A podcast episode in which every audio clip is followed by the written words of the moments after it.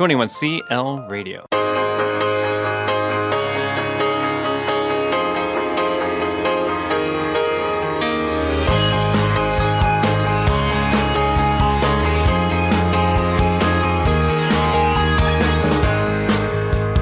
You're listening to the Run Your Life podcast with host Andy Vasily.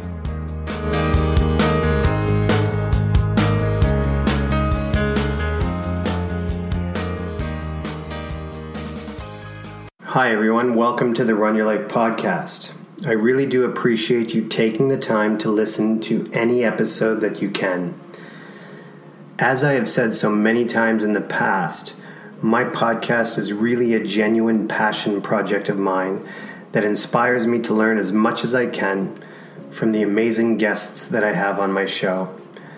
I've been so fortunate to have some really great people on the show who always open up to share their authentic life experiences, what they have learned about themselves, and how they hold true and steady to the life path that they have devoted themselves to.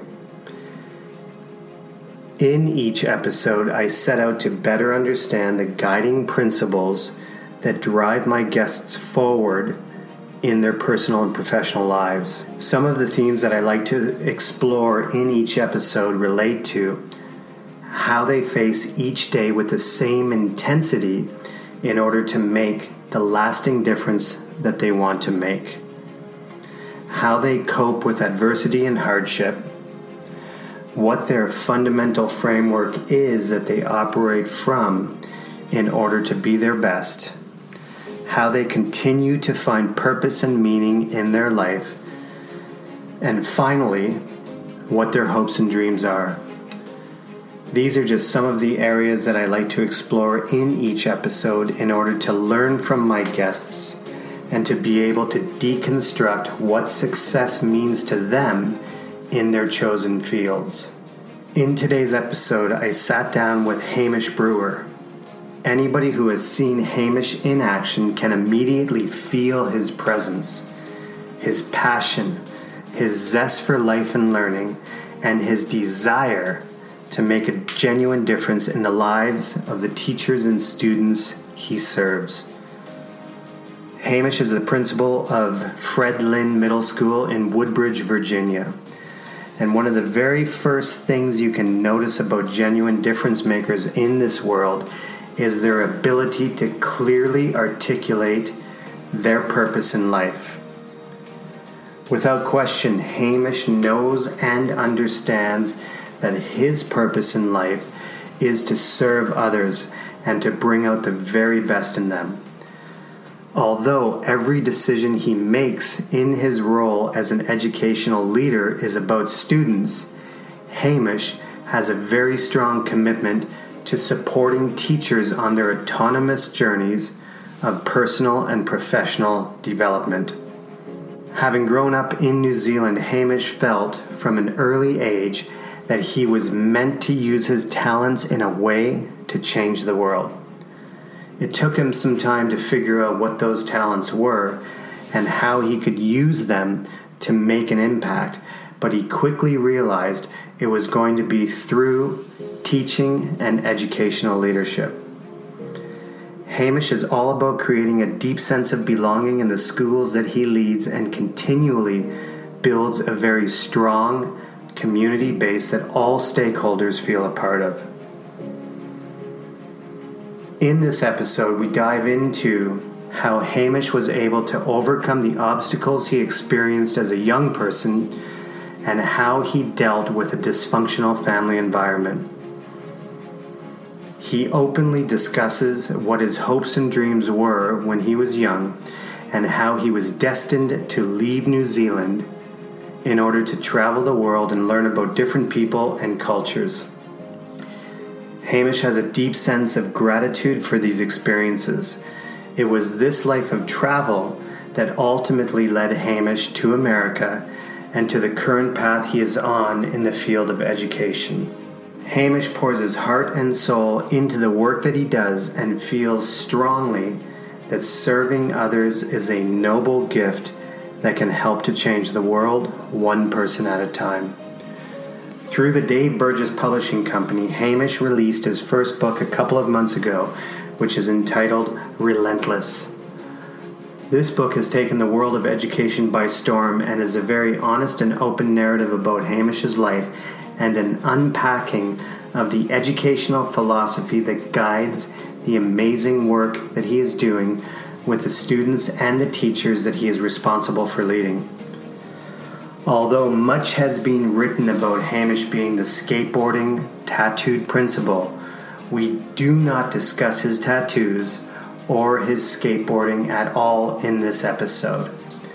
Instead, we dig deeply into who Hamish is as a person and what continues to drive him forward in his life in order to create his own dent in the universe. I want to thank Hamish for his time and energy.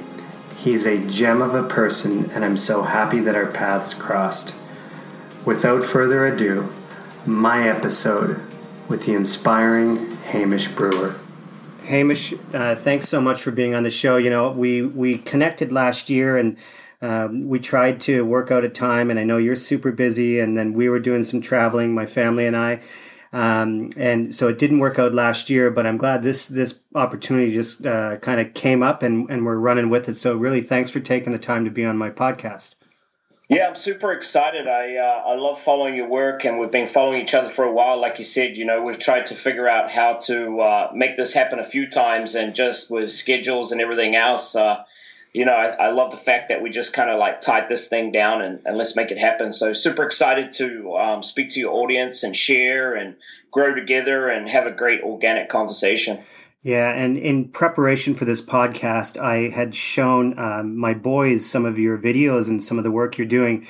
And uh, they're 13 and 15 years old, and they were incredibly moved by your style, by your passion, and to capture the interest of you know my boys 13 15 years old to capture their interest the way you did through those videos speaks volumes about the work that you're doing so in advance to this conversation i want to thank you for your endless work at making our profession what it is. Thank you. I appreciate it. Yeah. So I thought a great place to start would be just to set the context. We're going to try to cover a lot of different areas, but to set the context, if you could talk a bit about early life, you you grew up in New Zealand, and I guess some of the obstacles that you faced in, in growing up, which would eventually inspire your leadership style. So, could you talk yeah, about that? Yeah, one hundred percent. Yeah, I really think that uh, a lot of who I am today is because of how I grew up and some of the trials and tribulations that I overcame during that time. Um, you know, growing up uh, in New Zealand is a is a wonderful place, definitely to grow up. You know, you grow up loving sports, the outdoors. Um, and I think for me, for instance, sports was a savior for me. You know, I went to an all boys school at high school, and uh, one of the things I loved about that was getting to play rugby together with your friends, and uh, you take your lunch, you have a great time, and uh, you, are really connected that way. But you know, growing up in New Zealand, you're never too far from the water. Um, there's always some sort of water sport going on, some sort of hiking, some sort of outdoor.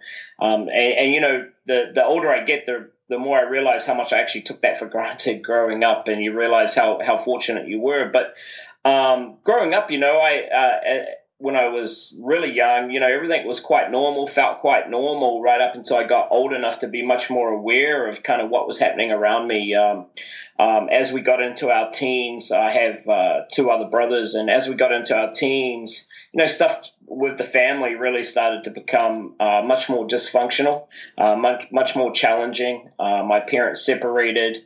Um, and I was left with my father. My father took good care of us uh, as much as he struggled with his own challenges himself. And you know, we grew up around a lot of uh, a lot of stuff that uh, you know what I thought was normal turns out wasn't normal when you grow up around a lot of heartache and some uh, you know alcohol abuse and and and, and uh, drugs and some things like that. Um, you start you grow up around those things and you get to see another side of life that's a little bit different. Um, uh, but it's also taught me a lot about life. Um, taught me a lot about where I am. Um, and I'm really grateful for the the challenges that I overcame. You know, and and uh, I would uh, hang a mirror in my bedroom as a high schooler, and I'd have pictures around it of swimming pools that I cut out from magazines, and I would dream of dream of a new, you know, new life, new hope. Um, and I'd keep a map on my wall, and I would put pins in the map of where I'd want to travel one day, you know, and um, think of opportunities that would take me away from how I was growing up or, or the anxiety I was facing around that, you know, and, and you don't realize until later on the effects a lot of that that stuff have on you. Um, but can, can, I ask going, you? Uh, sorry, sorry to interrupt because yeah. there's you're bringing up so so many questions that I have to dig deeper into that, and and there's a couple things that immediately rise to the surface when I hear you talk about your early years. You know, and again, my background is uh, came from a dysfunctional environment. I had a brother who committed suicide uh, from major depression uh, five years ago. Another brother died of drug abuse. And me too, in growing up, I always, despite the environment that I was in, sports was my saving grace. And that's what I, yeah. I did my TED talk about. And, you know, there was always something within myself that was able to look at the positive in some way. And although it was extremely hard in some moments to do so, there was always this kind of eternal optimism at times how can you describe that in yourself? Because a lot of people going through what you went through wouldn't have a map on their wall. They wouldn't have hopes. They wouldn't have these visions for themselves in the future because of their situation can be very futile. Yeah. Can you just talk about what strengths did you possess at a young age that allowed you to be able to have that vision and ultimately leave New Zealand to follow your dreams? Yeah, I think I think a lot of it comes down to that. Um, I've always had this innate um, competitive nature to want to to do something. Um, growing up, I fe- always felt like I was going to do something important. I wasn't quite sure what it was um, until I really got to teaching. Um, I, I, knew that there was something for me. I wasn't quite sure what it was, and I kept going on that journey of self discovery. Um, I'd always had leadership qualities uh, from a young age. Always was a captain of a sports team. Always was somebody that gravitated to leadership responsibility. And I think a lot of those things along the way helped keep me on the right track. You know, and and and by playing sports and keeping busy and keeping keeping involved in things like that, you know, you innately just begin to stay focused. And I would draw I would draw inspiration from a variety of things. Um, of hope, you know, other stories of hope, um, looking at other people um, overcoming and accomplishing or um, and, and, getting to where they needed to get to. You know, I wasn't quite sure what it was. I was very lost. Like, for instance, when it came to academics, um, I struggled mightily with academics and actually failed my high school exams and had to repeat a year in high school and, and, and things like that. And uh, it was really difficult to overcome that. And and then finally something clicked as I as I as I got out of high school. A, a guidance counselor said to me, "You know, you can't stay at school forever." Uh, how little did she really know in the end? But um, yeah, yeah. I. Uh, for a lot of the time growing up, I was told I wasn't academic enough, not smart enough. Uh, at kindergarten, uh, the teacher tried to say I was dumb, had a learning disability to my mother at, at, the time. And so I think I've just always been fighting, and I was determined that the environment I was in was not going to be my outcome, you know, that I felt like I, I could go on. I was trying to look for that thing, what it was going to be. And like I said, you know, I used to cut out um, newspaper cuttings from sports articles like uh, one of the ones I still have today is Auckland, I set to dominate. You know, I just had this mindset that through sports and through through my friends and, and, and I was going to dominate, I was going to do well at something. And again, I just, you know, sometimes you just keep gravitating towards some of that mm-hmm. leadership responsibility. You know, you can either sit and wallow or you can do something about it. Yeah. And I think I've always kind of tended to be on that side of I'm going to live and die by my own sword. You know, I'm going to be the tip of the spear. Yeah. I'm not going to allow somebody else to be the tip of the spear for me. And that, regardless of my failings academically, I just think as a person, I always I always had that strength to overcome and be the tip of the spear, and uh, I think that served me well. Yeah, it sounds like obviously it did, and it gave you the internal strength to to move forward in very empowering ways. And you know, like you, like I said before, I had played American football and, and growing up in Canada, you had tons of snow. Like I had footballs with me the whole, like all year round. I would bring the snow shovel out and clear patches yeah. in the snow to be able to kick and throw the football. And it was definitely my saving grace. And through that, the, the leadership uh, opportunities came naturally to me as well. I was team captain, and then you move into having, you know, coaching. You end up coaching, and and a lot of the guys that I played with in university, if they didn't turn pro, they became uh, cops, firemen, or teachers. Many of them. And it's well, which which is really interesting because when I came to the US, I was a teacher and I became a fireman. So I volunteered fireman at yeah. the same time. So it's this idea of service to others, and and I think in describing your journey, there's a there's a huge aspect of what you do, and anybody watching your videos will see your um, almost your servant leadership style. You know. Yeah. And yeah. I guess I want to move into this idea of. Um, when did you know that you for certain wanted to become an educator yeah you know it was interesting and my uh, towards the end of high school i would try out a number of programs uh, you know you'd go and be you'd go to a career polytechnic type thing and become a trade um, try a service try some sort of industry i tried tourism i thought you know what i'm going to go do tourism i can sit on the beach i can travel to yeah. exotic locations right up until I realized you sit behind a desk the whole time. So I canceled that out. Yeah, yeah. And then uh, I tried building, and this guy in the middle of the summer took me on as a little bit of a trial thing. And he said, dig a ditch right here. And it was the middle of summer. There ain't no spade on the planet that was going to dig a ditch for this guy. he came out, got really upset that I hadn't dug a ditch. I said, here's the shovel, you try it. Boom. He couldn't dig the ditch. Needless to say, I didn't become a builder. I didn't get paid that day. And uh, I, I think what you said earlier is a huge part of internally just the heartbeat of who I am. It's about service, it's about community, it's about helping others. And I've always drifted to that, you know, like I've always wanted to fight for the underdog. Like if kids were getting bullied at school as a high schooler, I went and stood up for the kid that was getting bullied. You know, I didn't choose sides.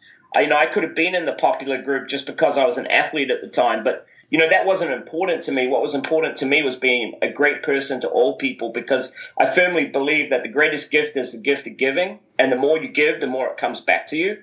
And so as I, as I fell into teaching uh, at the career counselor, effects came through and it had applications for teachers college. And I thought, you know what? I get to work outside. I get to work with kids. I get to do fun things, go on school camps. I'm not thinking about all the curriculum at this point. I'm just yeah. thinking of the hundred pros that they were to teaching. Yeah. And she said, Well, maybe you're not quite academic enough. And at this point, I'm sick of hearing that. I'm done. I yeah. am done with that. And I'm kind of at the point where I need to find something because I'm in trouble. I'm not going to be able to stay at school any longer. And so I said, I'm going to try it out. I applied for it. Um, somehow I got accepted. I joked that there must have been a shortage of male teachers that year. and uh, I went to Teachers College, which got me into Auckland University. It was a double degree program. And turns out I ended up failing one of my first classes at university. Guy took me aside, they straightened me out. And from that point on, I never ever failed a class again. I became the first in my um, family to graduate college, oh, to get a master's, and hopefully in about six months finish a doctorate. And uh, at the time, when I did my student practicum, you know, you go on these short one day, two day, and then it gets longer to yeah, three yeah. to a week to three weeks. I did a practicum and I knew I was home. Yeah. When I got around students, I knew I was home. And um, it was funny from a young time as a teacher that my my uh, practicum teachers that would look after me and give me guidance knew there was something special about me, but the same message kept coming through this guy, man, he's out of control. We have to like shape this diamond a little because uh, right from day one, I was a risk taker and and wanted to break the norms of education. It just it it it was like you know the gears on a cycle just click. Yeah, and you just that was it for me. I knew as soon as I got around kids, I was home. This is yeah. what I do. And do you think there was a deep sense of empathy that you brought to that? Yeah, yeah, so so you know what? I, I know my lane. Basically, my whole career I've been in Title One, working with kids of poverty, uh, working with students from all around the world, whether it be in New Zealand or here in the US. I've had students from all around the world. When I was in New Zealand, I had a lot of students from Africa. Uh, when I was in the US here, and right now I have a lot of students from South America. And so I've always had this international mindset of working with kids in a global curriculum, a global thought process, and and I just I just uh, back to your question, I just knew that the way I grew up and why I chose Title One is because I felt like I related to those kids. I understood their hardships. I understood what they went through. Look, there was a period in time where I slept in a garage just so I could be alone and out. We didn't have enough rooms for everybody. And on a rainy day, the water would sweep through the garage. You know what I mean? I had a rat infested uh, sofa that I kept in there. And, uh, I just knew what it was like to struggle not to eat sometimes, or when dad, uh, it was easier for dad to buy pizza because it was cheaper to get a $5 pizza than go to the grocery store or fighting and clawing for whatever. And I just knew at that time, when I got around those kids, I understood them. I just, I understood the heartbeat. I understood the families. I understood when you can you, you know you can't serve someone you think you're better than right? And so when you're in that situation you can look in the eyes of a parent or a student that's struggling that doesn't have anything and you can say i understand and you can connect with them on another level like that and and you can be the hope and you can be the example and be the model for them. There's no greater gift right there and i just it, for me it just it's always felt right. Yeah and when i watched uh, your videos and and i i did the the research to get ready for this um, it, it's so obvious that you are um, deeply invested emotionally in what you do, not just for students but teachers.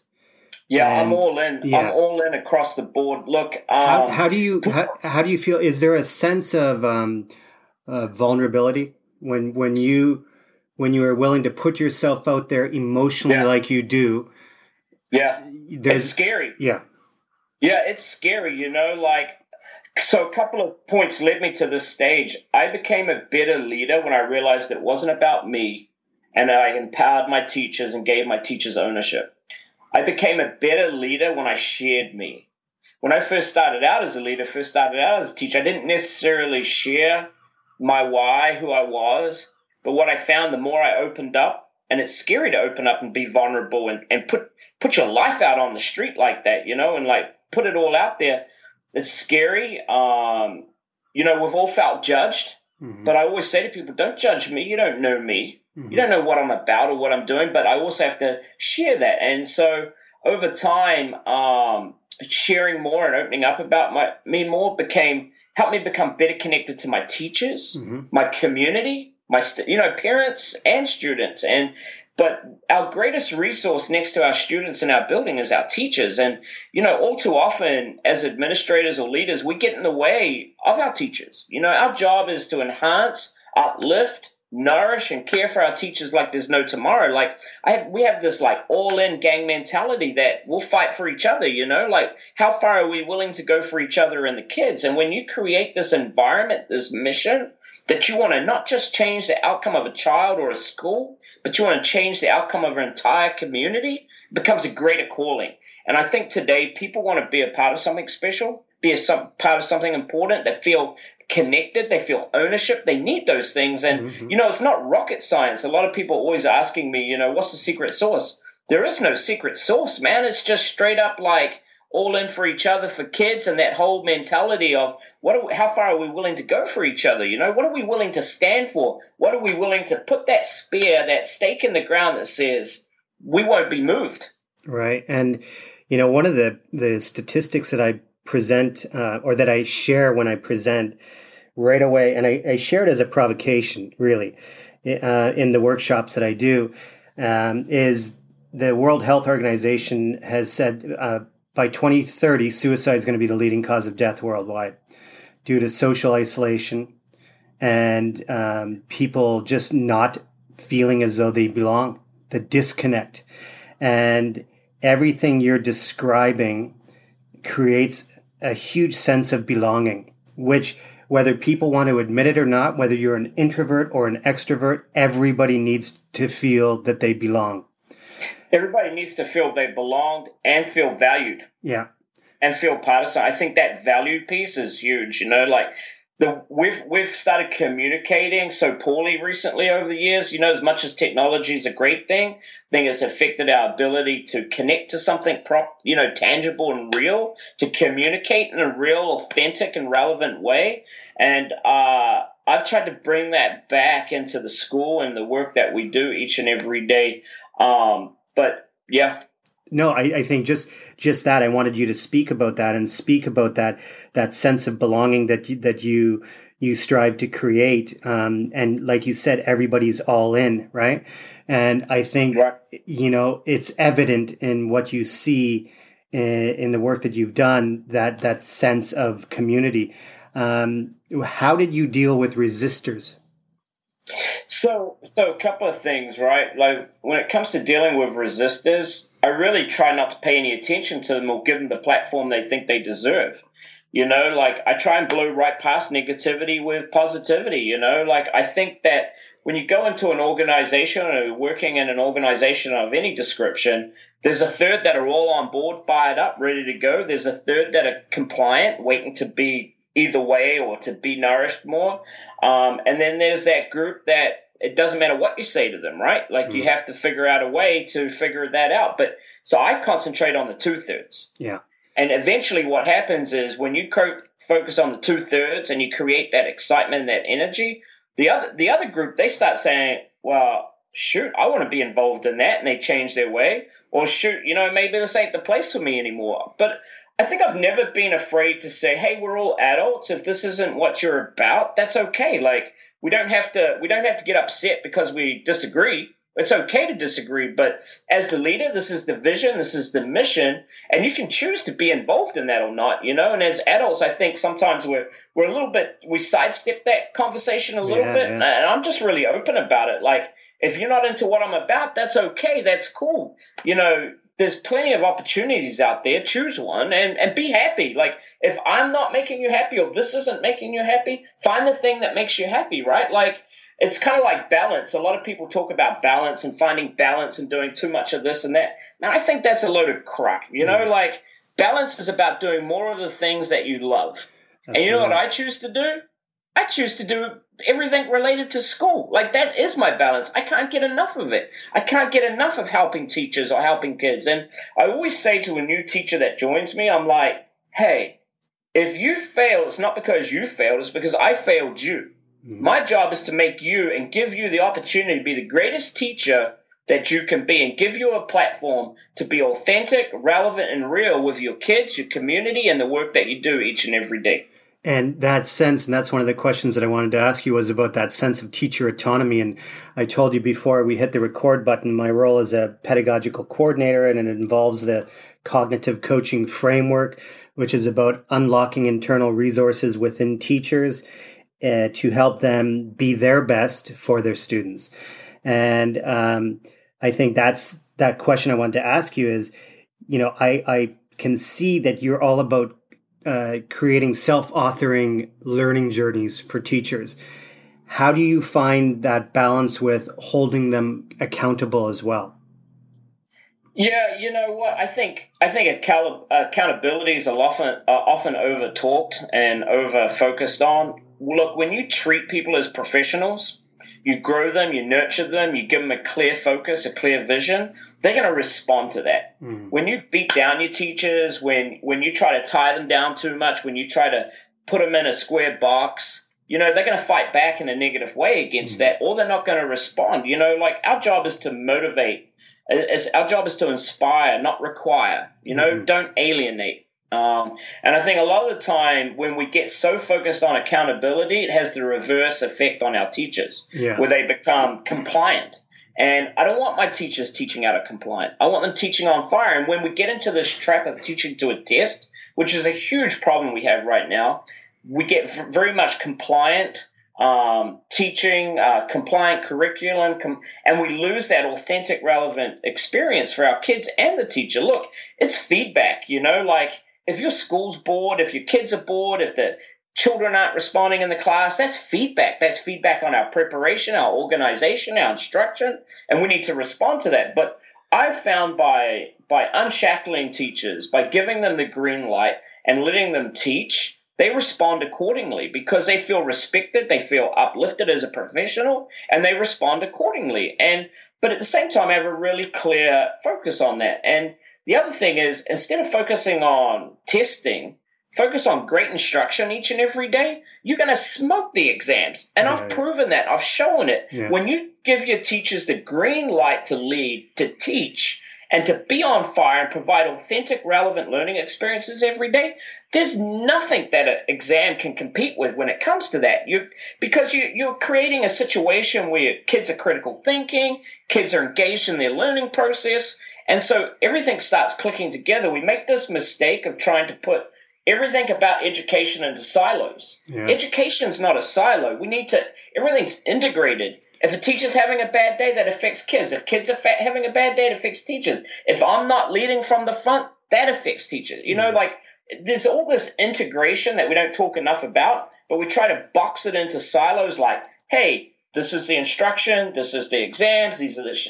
You know, it doesn't work like that. And so, we, you know, the world doesn't work like that. Like everybody gets so focused on coding and all this sort of stuff. You know what? Businesses, here's what they're going to tell you we're going to teach them how to code. But what we need them, our students, to be able to do is critical, critical think, to be able to problem solve, to think across cultures and collaborate and communicate. One of the number one skills today that our kids need, that our teachers should be using in our classes all the time, is that ability to communicate and collaborate. And uh, sometimes we, we run across too many too many places where we run across silent classrooms.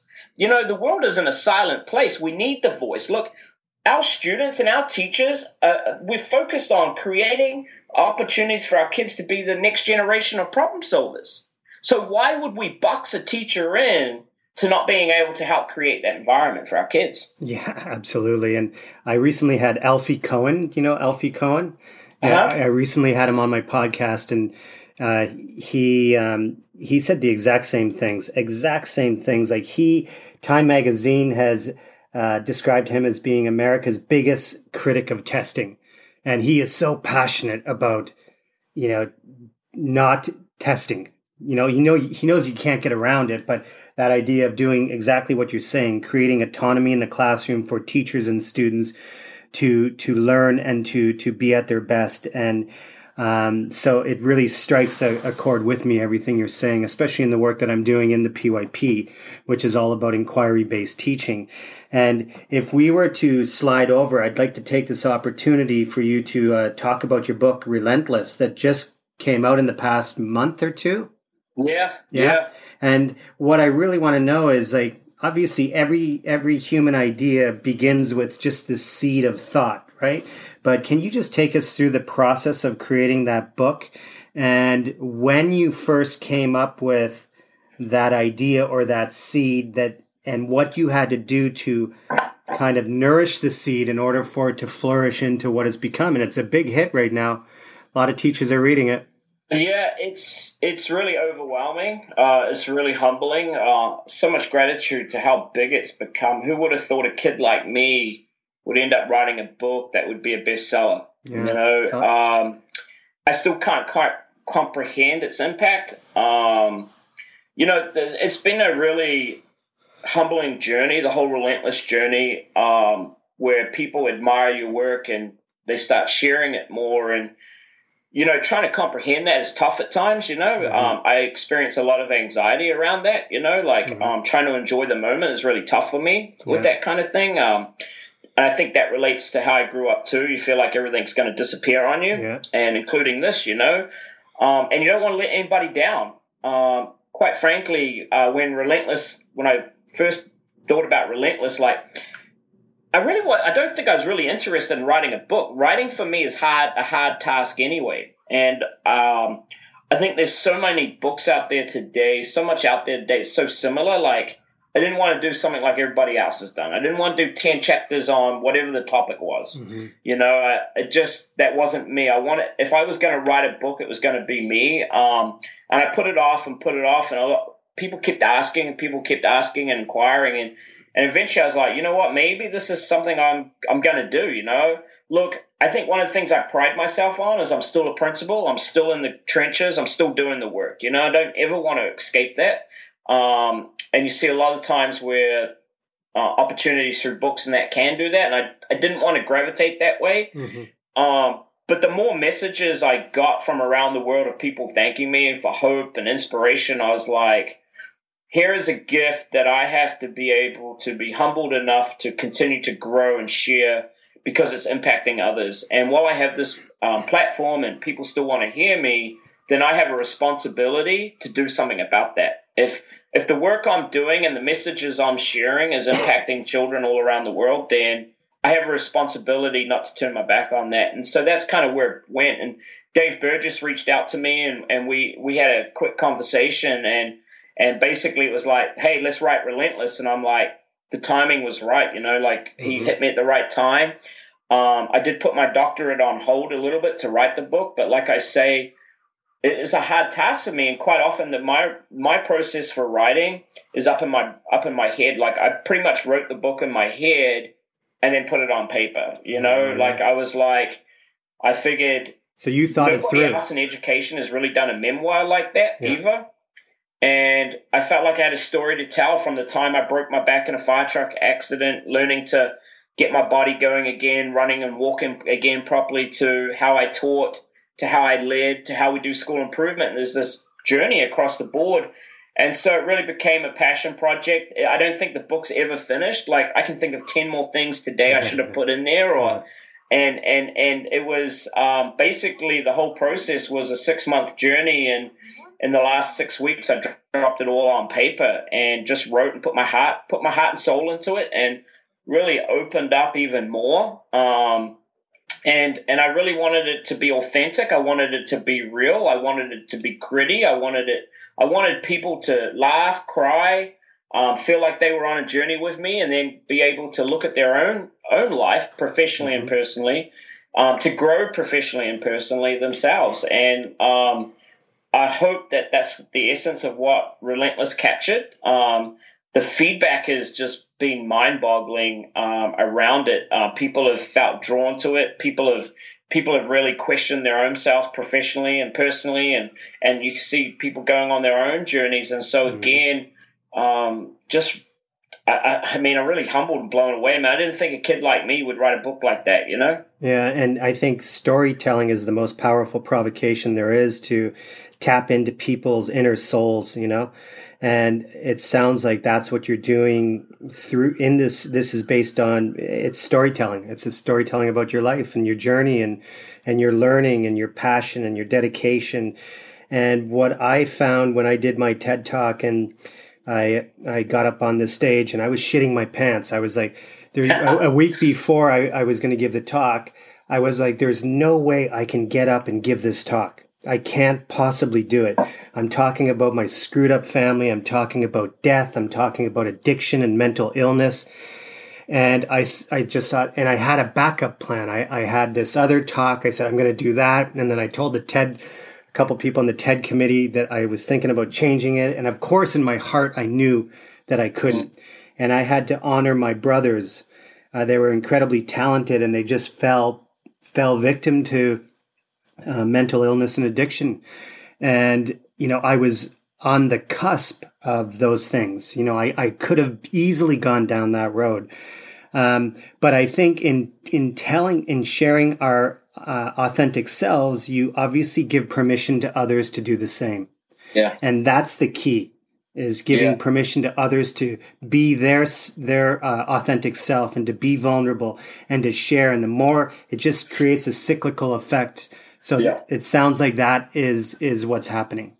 Yeah, look, I couldn't agree more. Today, there's unfortunately, it's scary. It doesn't matter if you're black, white, green, yellow, high poverty, uh, high socioeconomic. You know, our kids are coming to school facing more and more trauma than ever before. It's mm-hmm. really scary the world that our kids are battling and fighting through right now. And you know, I lost a student to youth suicide, probably one of the hardest things I ever went through as a as an administrator and led a community through. And it wasn't going to the child's funeral that got me; it was clearing out the child's locker that really yeah, yeah. haunts me today. And I'd give it all up, give it all up today to have one more conversation with that child. And you know, that's another example of why I advocate so hard for kids and teachers and education because um, we have to do it different. We can't keep ignoring it. You know, we can't keep ignoring the trauma. We can't keep shelving these conversations. Like, I'm scared for the high socioeconomic students where they live in environments we have the silent conversation, you know, where they're too scared to talk about it or they don't talk about it or they're told not to talk about it. Mm-hmm. Um, you know, at least my kids, I'll tell you everything. My kids just spit it out. a lot of these other kids hold it in until it's too late and they don't have someone for them. And, you know, taking it back to the TED, the TED talk, like when I went on stage and even the relentless videos that I did with Freethink, when I start talking about my family and putting out my our trials and tribulations like that, it's like it cuts at the soul because it's real, right? Yeah. And I worry about the impact it has on them or the impact it has on my friends and the people around me. But at the end of the day, they sit, you know, they've helped me understand it's my story. It's my story to share and my story to own. And if it's impacting and helping others, continue. But I shit my pants when I got on that TED stage. and I, I wasn't sure if it was me psyching myself up because over the years, you know, you watch people on this red dot, right? and then you walk out on stage and holy crap, here's me on the red dot, yeah. you know? Um, and I, will never forget that journey. It took me, they had me close our show out. Yeah, was, I had five well. hours to sit around and wait for people to come back and say, that was the hardest thing I'd ever done. That was the hardest thing I'd ever done. And I'm like, okay, I've got four more hours to listen to that, you know?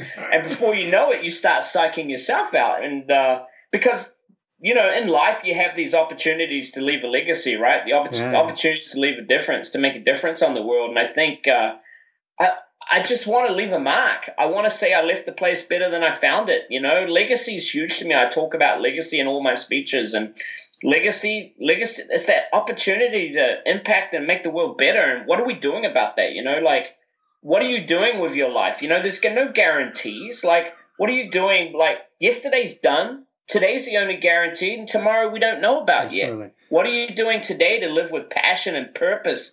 Be persistent in your pursuit of the things that you want to live for you know? And and i think uh, i don't make it about the instruction. I make it about that yeah. You know, and the instruction and all those things fall into it from there. You know, like I'm an instructional expert. I will smoke anybody when it comes to curriculum. But the thing I'm most important about, I'm most proud about, is that is that piece about legacy and making the world better and leaving a difference and leaving a mark. Like when everybody else is running out of the fire, I ran in. Yeah. You know, I could have sat in my elementary school and loved it and and, and ate it up because we we got that turned around and it was running amazing. You know, we won awards. Yet in my community, I saw another school struggling when everybody else said it couldn't be done. I've always been a battler, man. Like this whole, you tell me it can't be done, I'm going to show you it can be done. and so when everybody else ran out of there, I ran in and said, let's go. Let's put a stake in the sand and say, you know what? Zip code, color, religion, whatever it is that you try, it will not be a dictator of our outcome. Your zip code won't define your outcome. Yeah, yeah, that's that's great. And I watched the one uh, video where you gave your first talk. Um, what's your current school? The name of it again? Uh, Fred Lynn Middle School. Right. And I saw that talk you gave to the parents, and a ton. You must have had a couple hundred parents there easily. And you got up on the table and you you. I'm not going to say you pleaded to them because you didn't plead. You spoke passionately that you couldn't do your job without them and their support. Yeah, yeah. And you know, and they yeah. really responded because I've never met a parent that doesn't believe in someone that believes in their kids. Yeah. They will support you, to, but you got to put a stake in the ground. You know, everything that everybody has said about us, talked about us, written about us, a lot of it was true. So we ain't running from it anymore. But what we are going to do is we're going to dictate the outcome of what happens next, mm-hmm. and we're going to tell our story, and we're going to we're going to be the example and the model for what happens next. And so instead of somebody else um, telling it, we took control. And with the parents, I say I put them on I put them on notice like this is a we thing. It's an everybody thing, and we make family the center of everything we do. Look, I know you have a bit of a PE background, for mm-hmm. instance. Mm-hmm. Look, when we have sports events at our schools, it's huge gates, right? Everybody's charging for admissions. I didn't do that. I made everything free. Yeah. I made it all free and let and all of a sudden our parents started showing our commi- when you invest in your parents as much as your teachers and your students they respond accordingly. Look we have a communication problem today in education. I don't think we communicate well with parents. I think parents are scared to talk to teachers and teachers are scared to talk to parents. So i've gone the opposite way. I've hit it head on up front right from the get-go and made made it made school open and viable and vibrant for parents again and for students. But you know, it's not telling parents, We, we make this mistake of telling parents what to do or asking them to be in charge of stuff. Let's just get our community and our stakeholders participating together and participate as a family where everybody brings bread to the table. because when you sit around the table and you break bread together, you become a powerful force.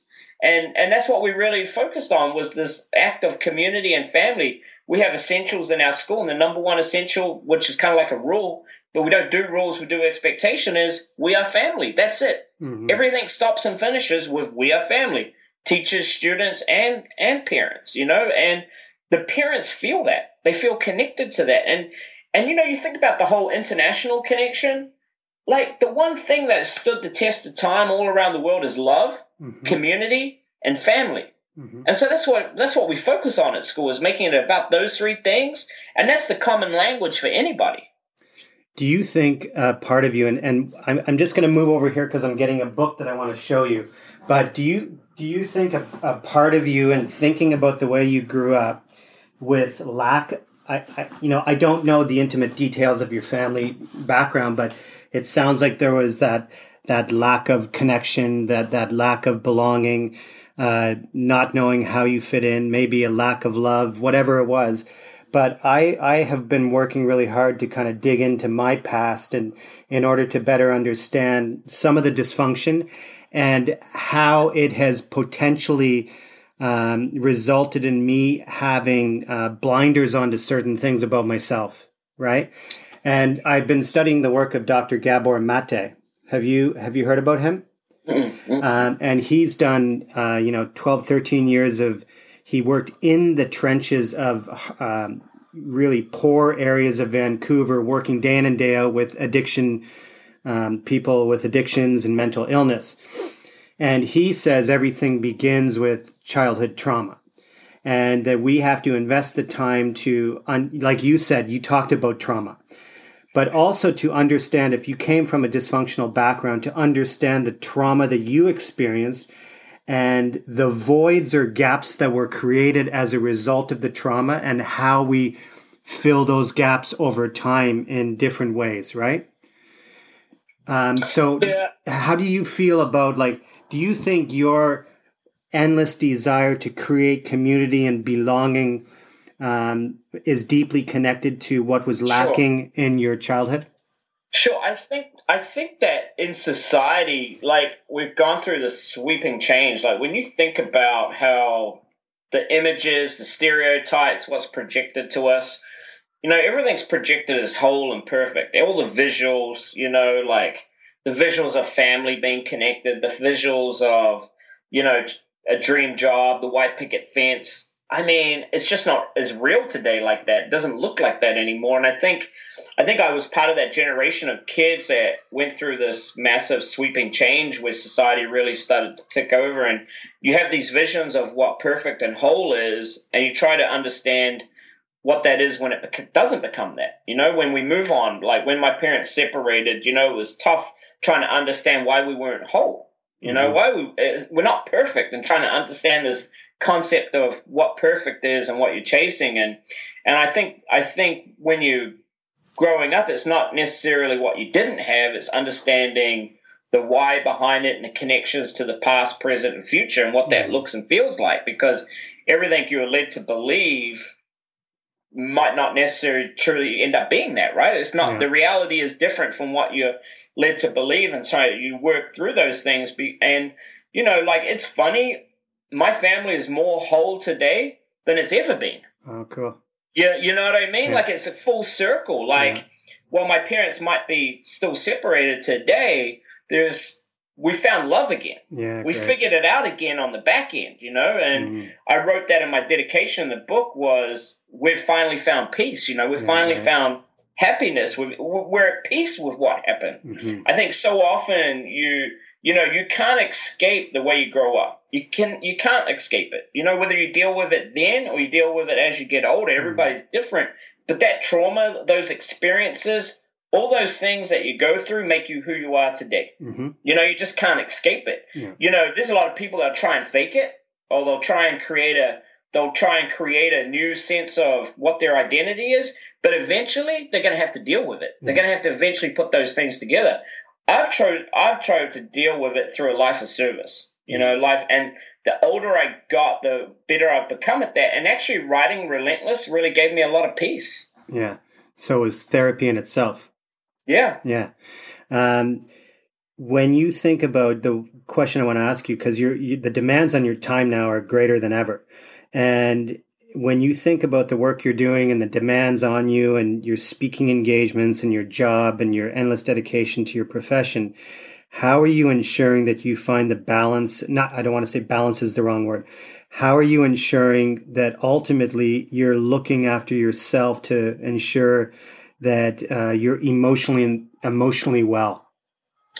So I guess that's a huge weakness for me. Like I'm a hard charger, and I'm so relentless in my pursuit of giving to others that I often put my own health, my own well being to the side because that's what I do. Like I'm all in on these things and trying to find the balance and being present in every one of those things. That's the biggest challenge now is being present in all those places and making sure that, you know, not one overtakes the other, but you know, I don't ever want to. The most the priority for me, and I was thinking about this last night. I watched a movie about this guy Gleason, and he had ALS, and just thinking about trying to draw myself back to making sure that there's always in life. I find for me, there's always these things, these these uh, signs, these these stop signs that remind me to continue to humble myself and continue to make children the focus.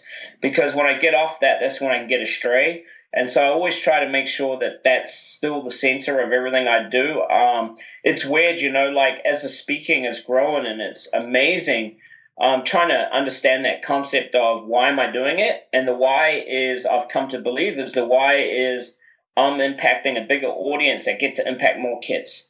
Mm-hmm. And yeah, yeah. ultimately, if I'm impacting those adults, those people, those kids, whoever it is in my audience at the time, if it's making the day better for kids tomorrow, then I continue to do it. The day I don't believe I'm making a difference for kids is the day it has to stop. Or if people don't want to hear the message any longer, then it's time to stop. So that's something that you're you're searching not searching for, but that you yearn for is that that making the difference and that that gives you the greatest professional satisfaction, per, personal and yeah. professional satisfaction. Yeah, there's no greater gift than the opportunity to impact a child's outcome. Yeah. Yeah. I'm not going to negotiate on my kids. I don't. I, I, just my kids are not a negotiation. My kids are an opportunity. They're not an obligation. I don't look at kids as op- obligation. I look at them as opportunity each and every day. And the one thing I have zero tolerance for, and I will not negotiate on the outcomes of my kids. I believe in every single one of them 100%. You know, their journeys are all different. It's like a mixtape. Remember the days we used to listen to mixtapes? all our kids are a mixtape, man. They all come with different different tattoos, different different songs, different messages. But every single one of them needs to be loved and advocated for like there's no tomorrow and that and that's where the buck starts starts, stops and finishes for me. Yeah, and one of the things I heard recently was this idea of people think that they're in such control of their lives and that they know what's going on and they know what's best but there are a million pieces to the puzzle of life and, and work. And although you might be holding on to, not you personally, but somebody might be holding on to three or four of those pieces that they feel are absolutely best, there are millions of other pieces. And it's this idea of, you know, every single day is a different day and there's all of these pieces that are trying to fit in. So we can't hold on to those pieces so tight to say this is how it's done it's always an evolving process of, of learning and that's that's the life of a great teacher i think. Yeah. You know that I, I hope i got this through in the book too is it's the process and it's the journey. You know you might not accomplish you know you get all these people that want to climb everest um, but not everybody gets to the top of everest. It's not about the actual being on top of everest it's the journey yeah. It's the process. It's the learning that takes place through the journey of life, the journey, the, the whole experience. Look, it's it's amazing how we might live to 70, 90 years, but really that's just a speckle in time. And I've really come to, the older I get, and I think the older we get, we come to realize this more is that time is truly short. And what we do with that time and, and what we make of that time is the most important thing that happens. And yet you, I try to take I've lived a life where if an opportunity knocks, I'm not afraid to accept it and have a crack at it. I'm definitely a risk taker. Um, you know, I've backpacked around the world and seen some amazing things on my journeys. Um, I was in Southeast Asia, spent a lot of time in Thailand and rock climbed. And you come across people. I think you come across people in life for a reason, and mm-hmm. and everything, every, every, it's all interconnected, and and it's what you, it's how well you listen. Yeah. You know, what are you listening to the signals in life? What are you listening to with your audience, with your people, your students, your kids, your teachers? You know, I became a great educator when I listened, when I took in what was happening around me and responded to it. It's all feedback, and it's how we respond to it positively and negatively. And um, I just continued to want to live a life of passion and purpose. And I wrote about that in the book at the end there. And I put this bucket list in there because it's funny how as adults we get away from what those passion and that purpose and that and life's journey is, you know? Mm-hmm. Like, I mean, we should be trying to tick off things in the bucket list to live a passionate and purposeful life. And so I tried to help create that environment for people to get back to thinking about. But but you know, it, it's a short period of time. It's what we do in that time that counts. Absolutely, yeah. And as we draw to a close, I just have a couple more questions for you. But um, that idea of you know, obviously, I I had I was going to ask you the question: What is your biggest hope? Like, if you were to project forward in ten years' time, but I think you've explained that your your biggest hope will continue to be to make a difference, right? But if there is there something that you could you could wish for, or what is it that you're hoping for? Let's say in ten years' time. Yeah, you know, I think that's a that's a really tough question. You know, yeah. Um, I, my world over the last few years has really transformed remarkably and changed and trying to understand what that means and what that journey is and where it's going is still difficult to comprehend and figure mm-hmm. out um, i hope one day i can figure that out a bit better mm-hmm. um, but you know my the greatest thing that happens is when i see a kid get hope mm-hmm. i see a kid be able to change or kid strive and come out break a break a cycle. I, I want to make sure that I continue to ha- make that difference for people, that I can continue to impact people and inspire and motivate people to be the difference for themselves and most importantly for kids. Um, and wherever that journey may take me, you know, I'm, I'm open to it. I'm really open minded to those things. Um, and I just hope that I don't waste waste the opportunities I have to impact those people, you know, or one of the things that I'm most proud about when I wrote that book, Relentless, is I'm still the same person I am today that I was 20 years ago. I had people write little pockets in there, mm-hmm. and it's really interesting to see along the way what how you grew and who you were at the beginning and who you are today. I think I'm most proud of. I'm still the same person. I'm still the same. I'm still chasing greatness for kids.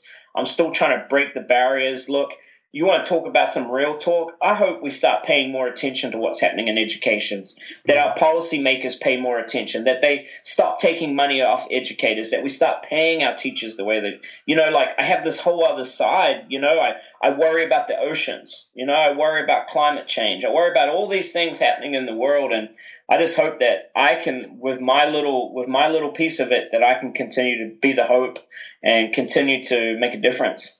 Yeah, that's beautiful. And I really hope that more and more people get um, turned on to your work. And that's one of the reasons why I wanted to have you on the podcast. And uh, where can people find Relentless? Uh, you can find it on Amazon. Uh, you can buy it on Amazon. Uh, getting ready to be audio as well. Okay. I'm going to record that in my voice. Excellent. Uh, which is pretty exciting. But uh, you can find it on Amazon, Barnes and Noble. Um, and and that's pretty much where you can find it. Just uh, humbled that people would want to read it. Yeah, and where can people find you on social media? Yeah, you can find me on Twitter at BrewerHN. Um, pretty prolific on my social media and Instagram at Relentless Principle and Facebook at Hamish Brewer. Um, I deliver a lot of content on those uh, three platforms and uh, just hope that uh, you're inspired enough to want to follow me. I like to try and follow as many people back um, as I can. Uh, because if someone's um, uh, able to follow me, I think that I should show the same gratitude back. Yeah, great. And um, yeah, it's it's been great to have this discussion with you, and and perhaps you know maybe six eight months from now we could do a part two. Uh, to, love- to, yeah, to just to talk a little further, and um, so yeah, thank you very much for your time today. I really do appreciate it. Yeah. So just stay on the line. I'm just going to close off the show and then we'll just uh, chat for a minute or two. Everybody, thank you very much for listening to this uh, episode, and I hope you come back to listen to future episodes. Okay, I'm just stopping.